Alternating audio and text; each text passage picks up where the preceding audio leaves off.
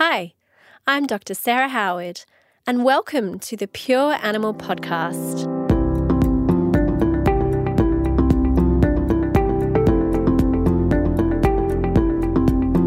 On today's episode, we're talking to Dr. Kim Lim about animal chiropractics. Dr. Lim received her veterinary degree with honours from the University of Melbourne in 1990. She then entered small animal practice and was certified in veterinary acupuncture by the International Veterinary Acupuncture Society in 1992. She earned a master's degree in animal chiropractic from the Royal Melbourne Institute of Technology in 2000 and has also completed the Animal Rehabilitation Program from the Canine Rehabilitation Institute. Kim has been an integrative veterinarian since 1996. She currently owns a solo practice in Geelong. She is also a national and international speaker has served the Australian Veterinary Chiropractic Association, the Australian Veterinary Acupuncture Group, and Geelong Australia Veterinary Association.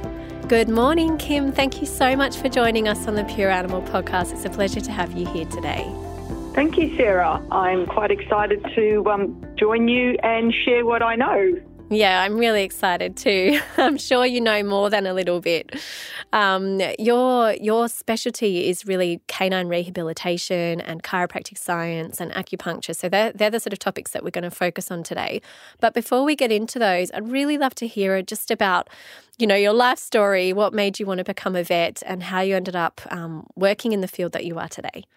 Well, it was probably a combination of the love of science. I really mm-hmm. like how things are put together. And I've since discovered that vets love fixing things. Yes. I thought it was just me, but it's actually lots of vets. Yeah. Um, discovering new things. And my dad's love of nature.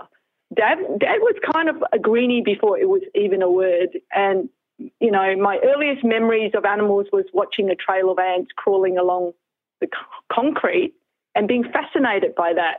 Yeah, um, right. Um, so when I was young and we were growing up, we had we had mostly outdoor stuff, so little pocket pets like rabbits and birds and other small creatures and fish. Um, unfortunately, not dogs and cats, because my mother, contrary to my profession now, um, has a phobia about furry creatures. Oh. And and every furry creature looked like various sizes of rats to her. so, you know, maybe as a teenager, it was part of that rebelliousness that said, well, if mum doesn't like animals, maybe I'll go and work with them. yeah, sounds like it.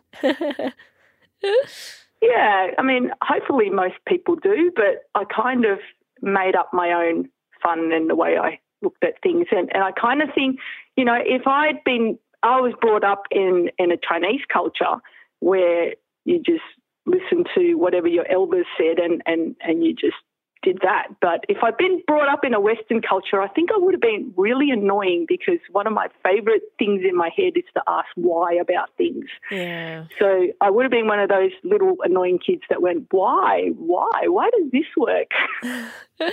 so important, though, isn't it? That curiosity. Oh, yeah. And I still have that. And, and I think I, um, rather than, and, than um, impart knowledge to my kids, I imparted that that love of curiosity yeah. and the, the wonder of learning new stuff. And I think hopefully that's holding them in good stead now. Oh, that's wonderful. And how old are your kids now? They're 22 and 24. Oh, right. So okay. they're well and truly grown up, left home about four years ago. Yeah. So my kids are now the two cats. Okay. One of them's a ginger who wants to be an only child, as the gingers do. Yes. And the um, and the chickens in the backyard.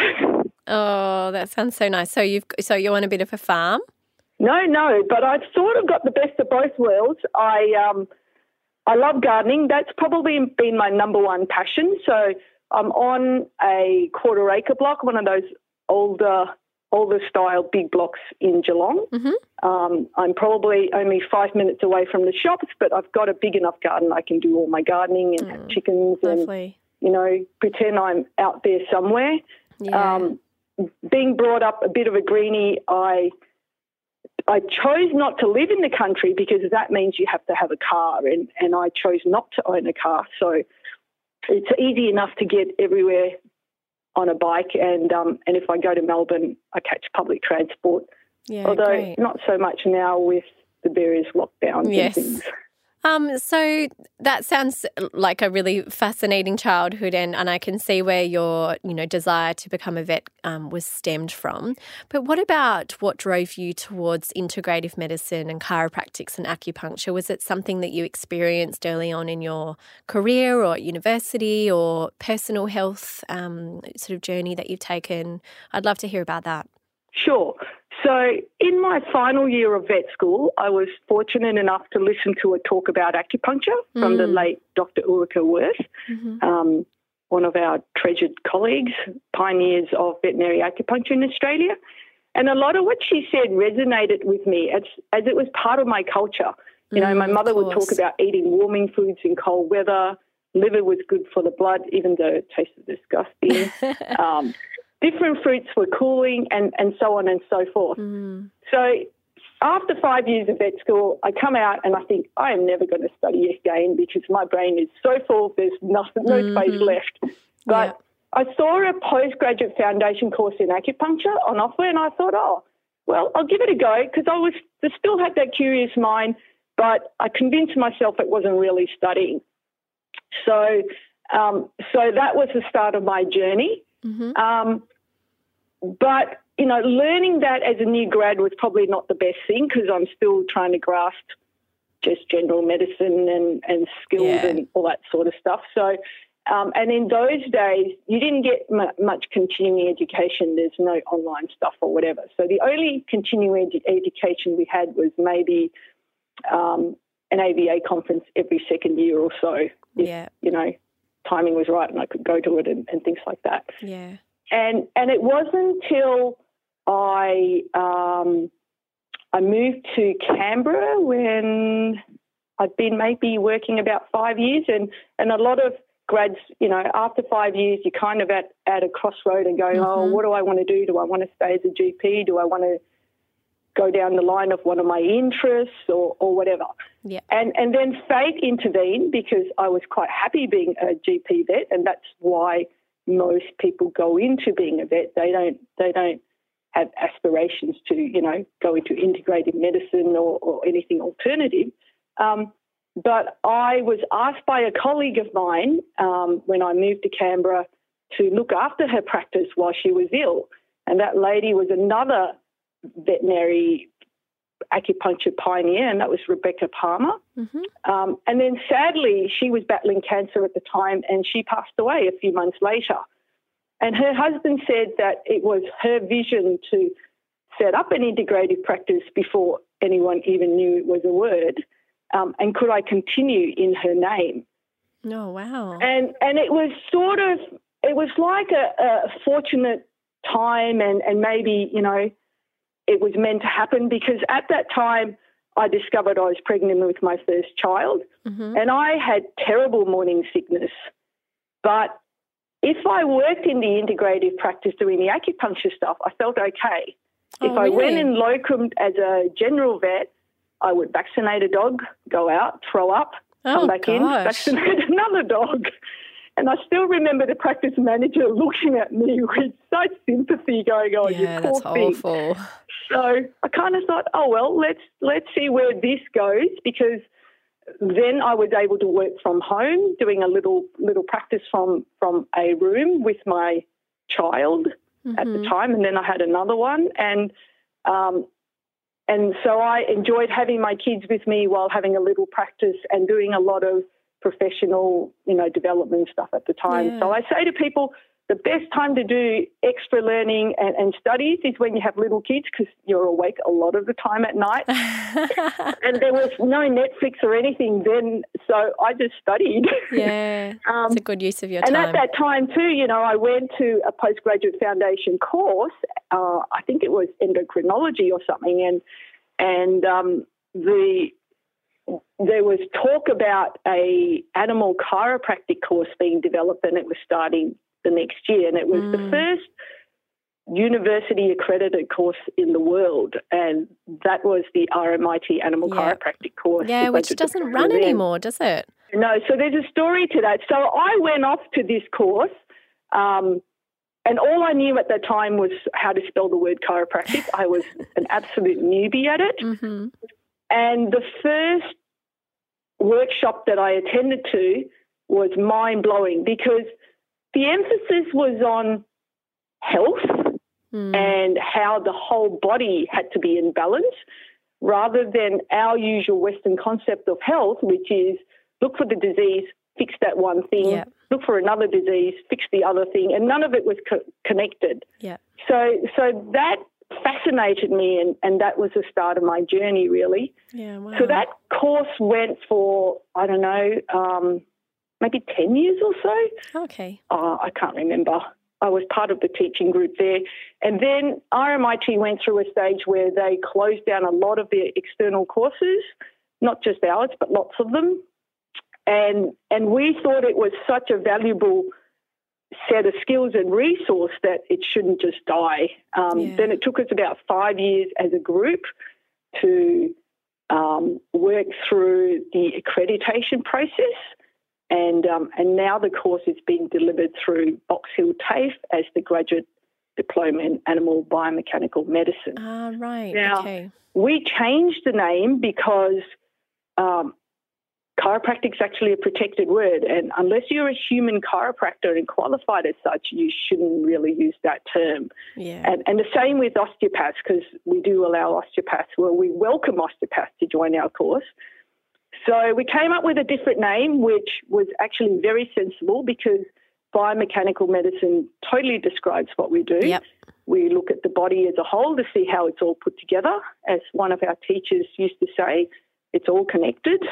Yeah. Um, and we look at it from a functional point of view, not just from an anatomical point of view. Yeah, you might see things on X-ray, but how how does it function as a living, working, moving body, mm. and where are the imbalances? So the most important thing we teach our students is how to feel things with your hands. Yeah. Never mind all those expensive tools you have out there. Your hands are the most expensive tool, you know, most valuable tools, yeah. and they'll tell you so much. Yeah. So yeah, so that's where we are at the moment. Um, COVID kind of yeah, put, well, we were. I say we were smart before it all happened because we'd just gotten reaccredited again, and we thought, well, we might take a year off. That was in 2020. Take a year off to get our paperwork up to scratch. Mm-hmm. So we didn't have to waste time cancelling anything because it wasn't happening any anyway. Um, and we're working really hard and ready to go for 2022. So oh, good. That's um, good. At a time where a lot of courses aren't running because they have a huge international component. Mm. Um, ours is wholly Australian, and I think, I think I said, you know, I, I pushed quite hard, and we've worked to, together as a committee to make this happen because I said there's a huge need for it. There's lots of practitioners out there, whether they're vets osteopaths or um, or chiropractors that are keen for it. And there's nothing there's nothing available because international courses can't come to Australia. Yeah. And we're totally sick of doing online stuff. yeah, I know. Everyone is fatigued by that, aren't they, at the moment? Yes. Yeah. Oh, that sounds great. And so, obviously, you utilize a lot of your um, chiropractic and acupuncture skills in practice. So, yeah. can you um, outline sort of what a typical day looks like for you and, and what are the cases that you see sort of most benefit from these treatment modalities? Well, um, probably I get a lot of musculoskeletal cases, as people would expect. Yeah. Um, they tend to be old stiff dogs, old arthritic dogs, um, and, and the ones with injuries like cruciate disease or shoulder lamenesses, patella problems, bad backs, lots of those. So those sort of things that um, the the management of them, not just the surgical options or whatever, but the management of them after that is um, is a little bit lacking in in the um, conventional toolbox. Mm. I have a lot of sporting dogs, the agility mm-hmm. type dogs, um, show dogs, and I remember as a student saying, you know, hearing that um, show people could be quite fussy because they get really concerned about this leg turning slightly in or out, and, right. and the vets wouldn't know what to do with it because on an X-ray everything looked totally yeah. fine. And I love fixing these things because from a functional point of view, if a leg is turning in, that's an imbalance, and mm. it's really easy to fix that sort of stuff. And it's much better to fix it in that stage than Absolutely. to wait for the elbow arthritis down yeah, the track. Yeah, definitely. That's what I was thinking. Um, yeah, and then and, and then with my acupuncture type of stuff, I do a lot of skin problems. Again, something that okay. is a chronic thing that's not well managed with with our you know general practice toolbox. Um, and, and diet's an important part of that, as well as, as nutritional supplements. Mm-hmm. Um, and and lately too, one of my favourite things to treat is are cancers. Now, from a from that point of view, the the hardest thing is to change your mindset about cancer. As soon as you think of the word cancer, you're already defeating yourself because it's such a horrible word. Mm, it is. But when I use my uh, traditional Chinese medicine toolbox, I look at it as an imbalance in the body. You know, it's like, well, this is the area that's stuck, this is an area that's weak. I can do things that are stuck and, and, and weak. So I use that and then I, you know, give them the appropriate Chinese herbal medicine or mm-hmm. supplements. And a lot of these animals do really well um, and they feel really well when they go for their chemotherapy in, in conjunction with what I do. Yeah. Um, yep. Some people choose not to go down the chemotherapy path or the radiotherapy or whatever.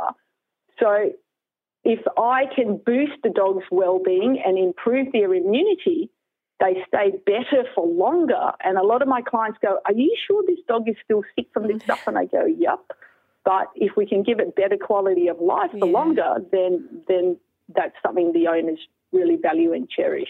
Well, that's the, the you know should be the primary goal really for every case, yeah. shouldn't it? The quality of life and you know the, the the length of life is important, but obviously if that length of life isn't quality, then what's the point? Correct. So, yeah, and and you know I don't I don't claim to cure any cancers, although I've had two two bladder cancers that ended up living five or six years. One of them ended up dying of some heart disease, um, and another one is still going. And wow. she's had two cruciate problems in the meantime, and you know various other things, but she's still going. So I'm pretty yeah. sure she doesn't have it anymore. Yeah, wow, um, that's um, But amazing. when you look at it really simply from a Chinese medicine imbalance or, or those point of view, rather than thinking of it as cancer, it takes that stress out of you, you know, yeah. as a practitioner. And I'm sure if the owner is also less anxious and less stressed about it, then that's only going to benefit the patient being their pet as well, um, because you know Absolutely, certainly yeah. that would have you know, an impact. The, the, closest, the closest individual to the pet is the owner. So, so the owners have to have a really positive attitude. Mm. Um, and and I remember years ago I had a German Shepherd with hind end weakness. And when I said to the owners, oh, I think this is probably degenerative myelopathy, um, you could see the owners just become so sad. And this, you know, the, the owners were great, but they were so kind. Um, and the uh, the dog was a very positive dog, but over a number of weeks, you could see this dog just shrink into itself mm. because it Taking didn't understand why the feelings. owners were so sad. And, yeah. and I tried to get the owners to to be strong and positive, but it was not to be, and, and that dog didn't end up going for that much longer. Mm. So our mindset is very important, um, and there's plenty of studies out there that tell us that the way we look at things will affect our um, our physical health. Absolutely. Well, it's like the mind body axis, isn't it? Yeah. Yeah, for sure. Yeah. Wow. And so, I for most cases, are you using a combination of herbal medicine, acupuncture, and chiropractic treatment, or do you really sort of select, um, you know, one or the other, depending uh, on the case? No, so I have I have all these tools in my toolbox that I've picked up over the years, and when I when I see an animal, the animal tells me what's mm. appropriate. Mm-hmm. So so you know, people come in. Sometimes people come in and say we want acupuncture, and that really restricts who I am. Yeah. I'm trying to then fit into a different mold, and I'd much rather um, do what I feel is appropriate for the time and best for the dog. Yeah. Um, I mean, there's still, you know, parameters. If the dog doesn't, I've got different formulations of supplements. So I say, well, do they like liquid powder or pills, and, yep. and then we can work with that. But from the body work point of view, I feel the body, work out where the imbalance is, and then and then um, maybe intuition, maybe yeah. just experience tells me what's going to work for that Probably day. a combination of both. So uh, yeah. always, the most important thing is to listen to the animal. Yeah, absolutely. And are you finding that your clients um, comply with your treatment plans and, and sort of give the herbs appropriately? And uh, do you have any issues with that side of things? Oh, yeah. Owners are people are people, and if they don't give it, it doesn't work as well. Yeah. If they don't give it at all, then it doesn't work at all. Yeah.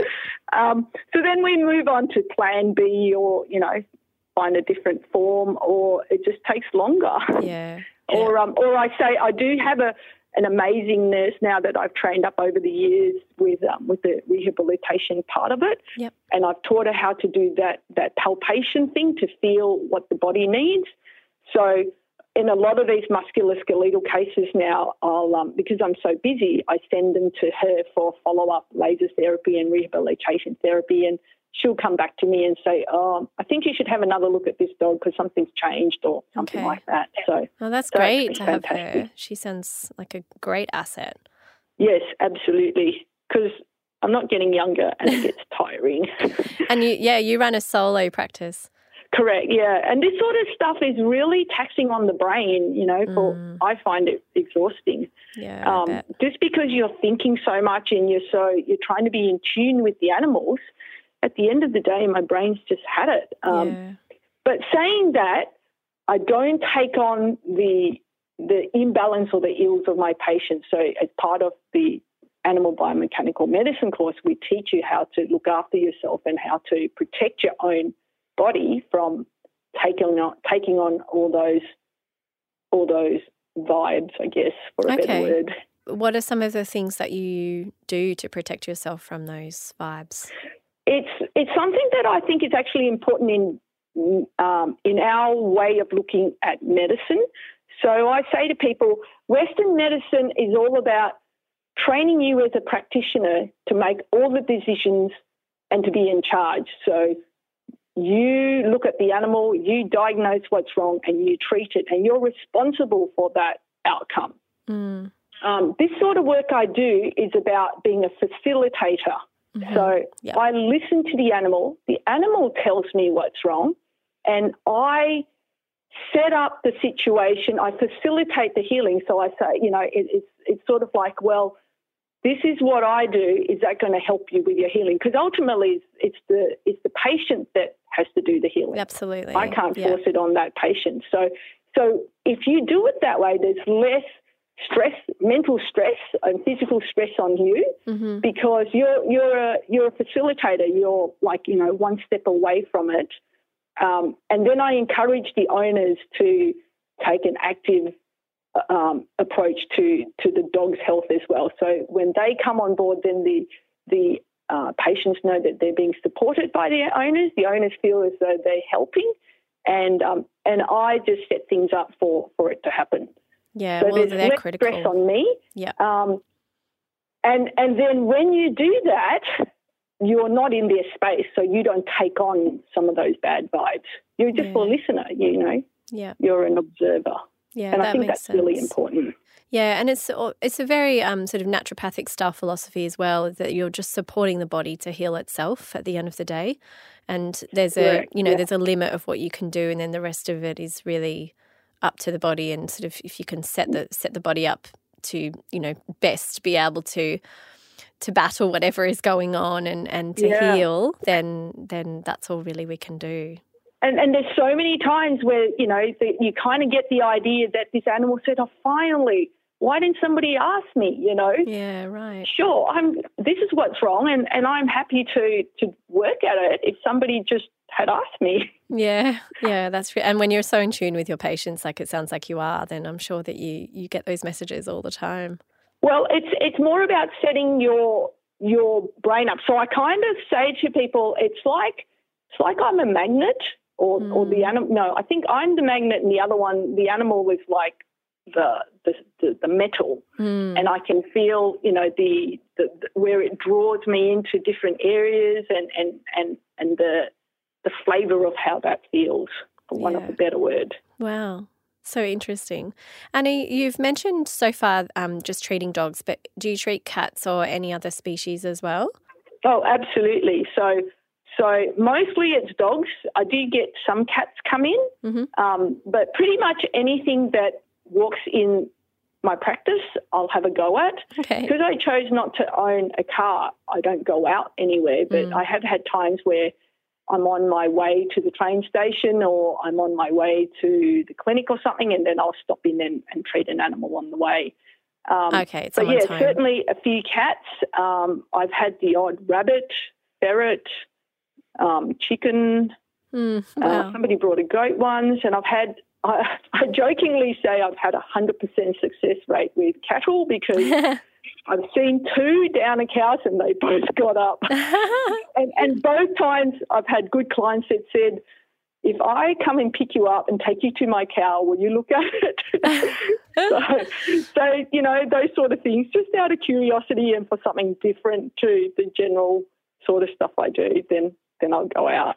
Yeah, um, breaks up the day too when you get to go out to a farm and see a cow. Right. Unfortunately, these days I'm too busy for that. But yeah. you know, I did have a I did have a good friend of mine breed her horse in a float once, and oh. we did it out on the nature strip. Me standing on my neighbour's fence to get the hike. Oh, amazing. And so, with the, the chiropractic treatment that you offer, um, I know there's a few different styles of chiropractic treatment that are out there. I actually did study chiropractic science before I moved over to vet science, oh, but cool. I, I, can't yeah. remember too much about it, to be honest. Um, but are you practicing a particular technique, and does that differ between sort of cases? I, I, I know with people, you know, we think of chiropractic chiropractors as sort of cracking your joints. Um, Correct. Yeah. Are you yeah. are you taking a more gentle approach with um, your animal patients and and using sort of um, you know different techniques? Can you can you tell us a little so, bit about that? So, so yeah, so chiropractic, you know, as you say, most people associate it with a cracking kind of maneuver. Um, but in actual fact, you know, there's more than 20 different modalities within chiropractic itself. Mm. So in our course, we certainly teach what we call the HVLA, which is the high velocity, low amplitude approach, yep. which is a, the adjustment. Yep. Um, we have a lot of what we call soft tissue non thrust approach, which is probably a, ben- a blend of a lot of osteopathy stuff where we follow the fascia and work with the soft tissue and stuff like that, um, as well as some of the other modalities within chiropractic. Um, so we're not purist. We just work with what's effective. Yeah, for sure. at the time. So if you've got a dog that, you know, doesn't like the sound of the activator, which is a chiropractic yep. tool, then we do something else. You know, if the dog is really stiff, then you kind of go, well, a manual adjustment is not going to be great here. Yeah. Because yep. it's going to be too sore. So let's do some tissue releases first. Let's do some acupuncture. Um, and the way I describe it is um, I have this analogy where chiropractic opens the doors. Acupuncture sends the the energy, for one of a better word, through those doors. And osteopathy is like the roadmap that tells you which doors to open oh, and how, I love that. how it all goes. Yeah, so it's it's nice, easy concept for for most people to to understand, and that's how I look at it. You know, when I feel a spot that's stuck, I go, well, what's the what's the gentlest, most acceptable way to to approach this first? So often it's a little bit of tissue release, mm-hmm. um, and then then we see if that's enough. And if it's not, I might do a gentle adjustment, and then or, or I might do some acupuncture to to get rid of some of that stuckness. And are you finding that most of your patients are really amenable to treatment? Do you have many issues with that side of things? Do they generally enjoy it? Um, don't know about enjoying it, but they certainly they certainly compliant. So for the last year, nearly two years since since the the pandemic, um, as with most clinics, we've had the you know social distancing approach. Mm. So I moved my clinic from I have a I have a, a room out the back of my property, so I work from home. Um, I moved it to outside onto my driveway. Oh wow! And and on my deck if it's raining.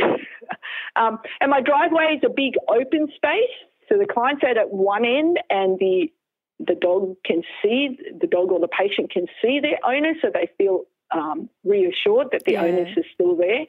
And then I attach their lead to a big heavy thing like a, um, a wheelie bin full of metal or something like that. Mm-hmm. Um, so I haven't had anybody hold the dogs for me for nearly two years now. Oh, wow. Um, and the dogs are great. And, and being outside, you know, a lot of them come straight in and they go, Where are those chickens? And so, so their mine is occupied and looking for the chickens or the cat that strolls past or whatever it is. And they go, Great. Now they're now they're focused on something else. I can do my work. Yeah. And most, you know, the the the importance of my approach is is compliance and to, as I said, to listen to the animal and go, well, what do you need?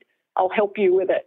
So, so we're working together as a team, and I think that's that's important. Occasionally, Absolutely. I have one that one or two that you know is more difficult, so I try to book them in for um, my one day a week at a general practice clinic where mm-hmm. I do this sort of stuff, and that's where my nurse is. So yeah. then at least there's somebody else there to yeah. to help me manage the the patient.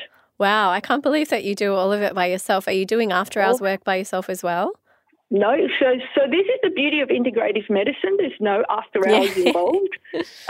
Definitely a perk. I love it. yeah. Um, and and at at this stage, like a lot of other clinics, I've been like I've been busy for a long time now anyway, but at the moment I'm I'm booked up for about ten to twelve weeks. Oh my goodness! So there's no emergency involved no. there, and and I do have a cancellation list, and sometimes people do have to wait a couple of months to see me. Mm. Um, I felt really bad about this for a long time, but there's only me, and there's you know you you can only do, do, what so, you can do. So yeah. my strategy is to encourage this the teaching and to and that's where you know I think I return my contribution to, to the veterinary profession is to yeah. teach so that other people can share those skills and then they can offer it to their patients. Yeah, absolutely. It seems like there's a huge need for it. So um Oh yeah. Yeah. Yep. yep. And I notice on your practice website that you offer a service that I had never heard of before called homotoxicology. I'm really curious. Yeah. I know that it is related to homeopathy, but I'm really curious about this. Um, what is homotoxicology and how do you use that? So, homotoxicology is a variation of pure homeopathy. Mm-hmm. Now, I'm not a trained homeopath, so I can't give you the details of how it works, but I can just give you a brief general outline. Okay, um, perfect. So, in homeopathy, they they have an active substance that's diluted, extremely diluted in water, mm-hmm. and then it's prepared in a way that sets up a bioresonance of the substance within the liquid. Um, and then when it's given, it, stimula- it stimulates an active response in the individual. So when I think of this, I always think how similar this is to the way vaccines work. Yeah. Um, pure homeopathy is very specific to the clinical signs that the individual presents. Mm-hmm. So you know, if you've got a pain, you've got a it's specific to the location, whether it's in the head area or the abdomen or the legs or whatever, how intense the pain is, the type of pain, whether it's dull or sharp, whether it's better with hot or cold, rest of exercise, and so on. Homotoxicology kind of blends different homeopathy products together and it's more general. So there's one that I use for arthritis that I really like. Mm-hmm. Um, and and it's very rare, and of course we can't say never that has any side effects. Okay. So it's great for all those dogs that are old arthritic with kidney failure and sensitive guts where non-steroidals can be a problem. Yeah. Yeah. Um, so I don't. I, I'm kind of the person where I look at a, pro, a, a new product or a new modality I look at the signs and I and then I'm comfortable with how it works and I promptly forget all the signs. yeah. It's like, yep, I'm you know, I'm I'm a practitioner. I just know how to use this stuff. And and there's other colleagues of mine that are really good with the signs and there's papers out there, but I don't I'm not the personality that can that will go out there and, and fight the fight with the um, the skeptics and stuff. Yeah, no, of course. Well, if you're seeing something working, then you know the anecdotal evidence speaks for itself, doesn't it? Correct, but but the skeptics aren't going to accept that. So I'd rather not. I'd rather not waste my energy. you know. And, and the people that I teach, well, they're already they're at least open to to looking at something. So I'm happy to you know to to expand their knowledge. And yeah. so, are you finding that a lot of um, your clients are open to using these other modalities, um, as well as you know your traditional sort of chiropractic and acupuncture offerings? Um, well, it kind of, it's yes, yes and no because the the main restriction is what the animal will take. Mm. So a hmm. lot of people say, "Well, I can't pill my dog," or "I can't," you know, yeah. the, the, the, powder tastes terrible, or whatever it is. So yeah. then we might use the homotoxicology because it's tasteless, or or we might do something else, or we might change the diet because what you put in the body is probably the most important thing, and um and and good nutrition is probably a keystone to a lot of health, as we know for ourselves. Yeah. I believe that definitely. And what is your just quickly? I know we're going off off topic a little bit, but what is your approach to diet? Are you someone who recommends you know a pre-made commercial diet or a, a you know a balanced homemade diet, raw versus lightly cooked yeah. versus fully cooked? I know there's so many opinions. So again, you know what? I listen to the dog because mm. the dog's going to tell me.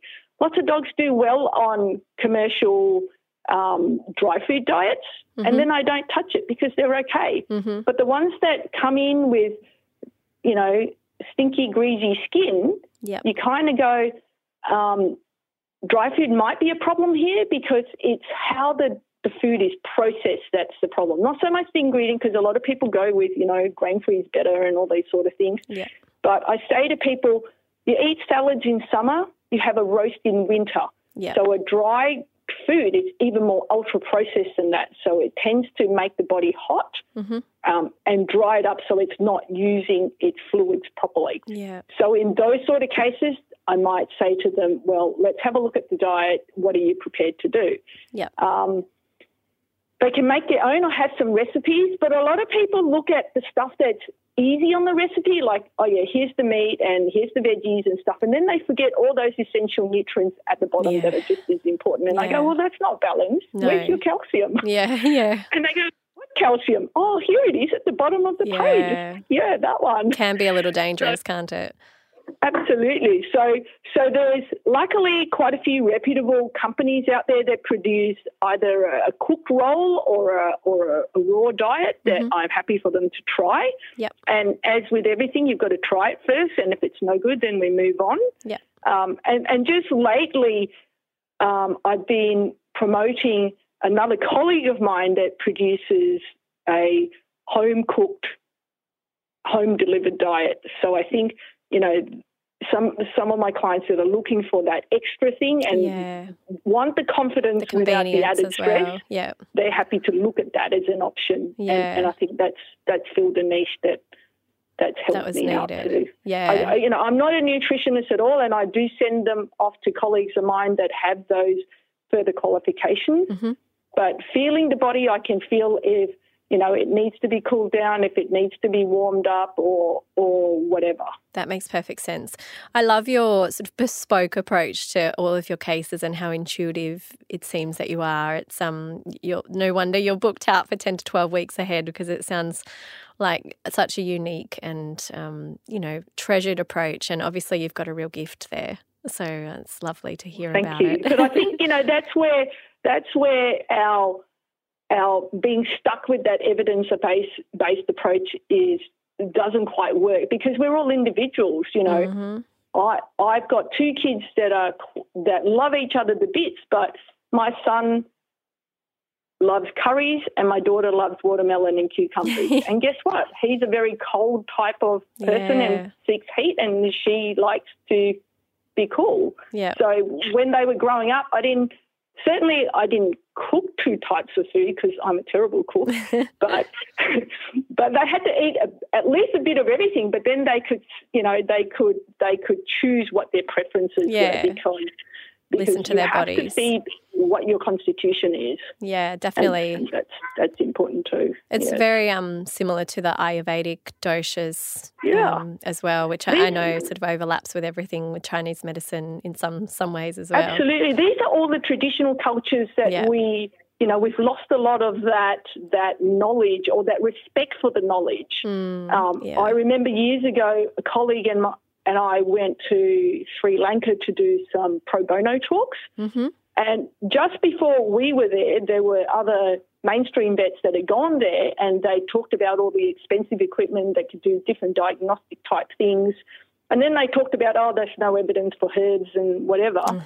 And veterinarians there were quite puzzled because herbs is a huge part of their Yeah. culture. Yeah, you know, know. this is this is how they grew up. They Yeah. knew to eat different herbs for different things. And when somebody says, "Oh no, that's a lot of bunkum," it's it really it's actually kind of disrespectful. was a bit insulting Yeah. even maybe, but they were too polite to say that. And then Yeah. we came along and said, "Oh yeah, no, this is lovely stuff, and you know, you don't have the tools for these expensive drugs, but this hair will do the job," and they loved it. Yeah, it's because it's so in line with you know their culture and their sort of innate Absolutely, beliefs. Yeah, yeah. And I and I remember the little the little rickshaw man, you know, not probably not particularly educated, and he took us on a bit of a touristy trip, and he took us to a, a market, and he showed us this vegetable, and he said, "Good for diabetes."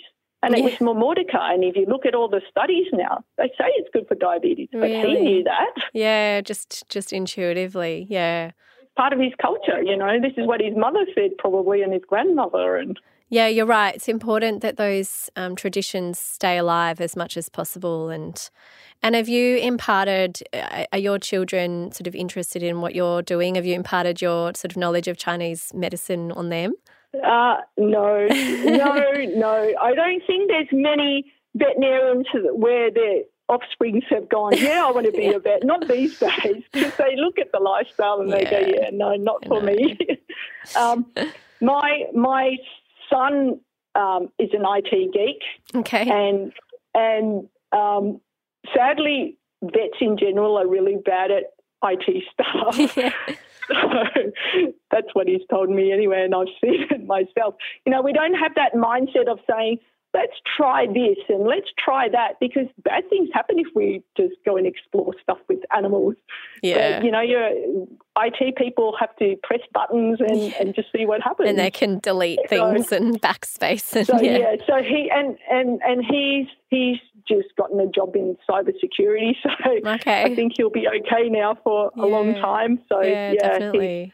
um, and my both of them actually studied engineering, and, and my father was an engineer, and I actually come from a long line of engineers on, on my paternal side. Yep. But I look at the sort of work I do in in in veterinary medicine as a bit of engineering. It's how the body is put together. It's biomechanical, you know. Yep. So I kind of go, well, it's still like engineering, and and when I was selecting my sub, you know, my courses for after after year twelve, I did put engineering down second after veterinary medicine. Oh, how different your life Um, yeah. could have been if you went down that path. well, I don't know, but I think I think the most important thing is to be true to yourself. Mm, So I kind of think that it didn't really matter what I did; I would still be Kim, and that's that's the important thing to remember. yeah. um, I would have still made a I would have still made whatever I did as enjoyable as I can.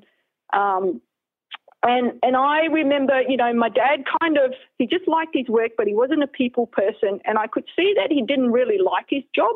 Mm, Um, and then then my ex husband was the same. You know, he was maybe two years out of uni, and he just talked about what he would do when he retired. And I yeah, kind of thought, sad. why would you waste your whole working life waiting to retire? Why don't you enjoy what you do now? Yeah, So I. I, think that's my mindset, and it didn't really matter what I did. I would have you would make made a positive enjoyable. contribution to it. Yeah. Oh, that's a, a really nice way to sort of wrap up our episode because I know we're getting close Yeah. to time. But, Kim, is there anything else that you wanted to share with us um, before we sort of say goodbye about anything at all?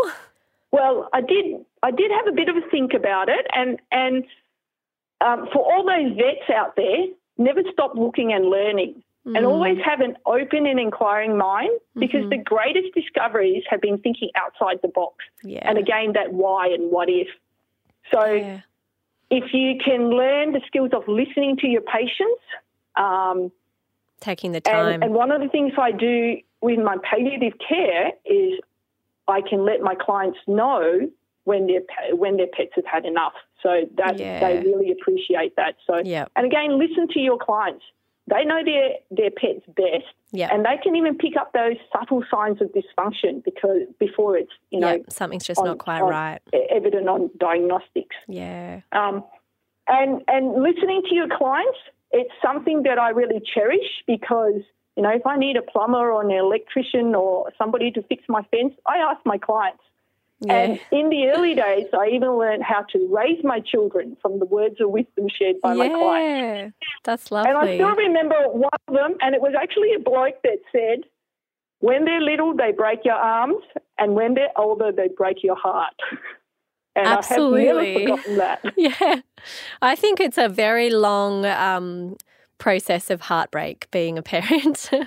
sort of start, well, starts early on. I haven't broken my heart yet, but you know, hopefully, I've given them enough words of wisdom or guidance that they they're nice and strong on their feet. yeah. It sounds like it. Oh, well, Kim, it's been so lovely to meet you, even if it's over the phone, and, and talk with you about everything. And you're certainly a um, very inspiring person. And I know that all of your patients and clients are so lucky to have you. So um, thank you for taking the time out of your busy schedule to talk with us. Thank you, Sarah. And just before we go, are you able to share where people can get in contact with you, um, you know, any website or anything like that, um, so we can pop it in the show notes of the of the episode? Sure. So, so I have a website called geelongcreatures.com.au. Yep. I think that's one my son set up, and, and there's a contact us page on Okay. that. Perfect. Um, and there's also a phone number. So the easiest, the easiest thing is actually just to text me a message okay. or to leave a message on my contact number, on my mobile Great. number. Okay. Um, because as most people, you know, encounter emails, you just get so many emails every day. Yeah. There's so much junk, there's so much promotional Yeah. stuff, and Yep. they can get lost. they can get lost. Yep.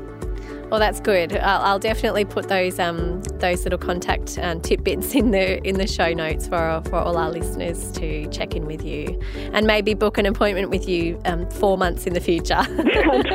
Well, you know, there you go. Thank you for that. So thank, you, you. Pure Animal Podcast, for inviting me to come along. Oh, it's a pleasure. Kim. Thanks, and you have a wonderful day. You too. This was the Pure Animal Podcast, and I'm Dr. Sarah Howard. If you enjoyed our chat with Dr. Kim Lim today, then please feel free to jump onto iTunes and give us a rating and review.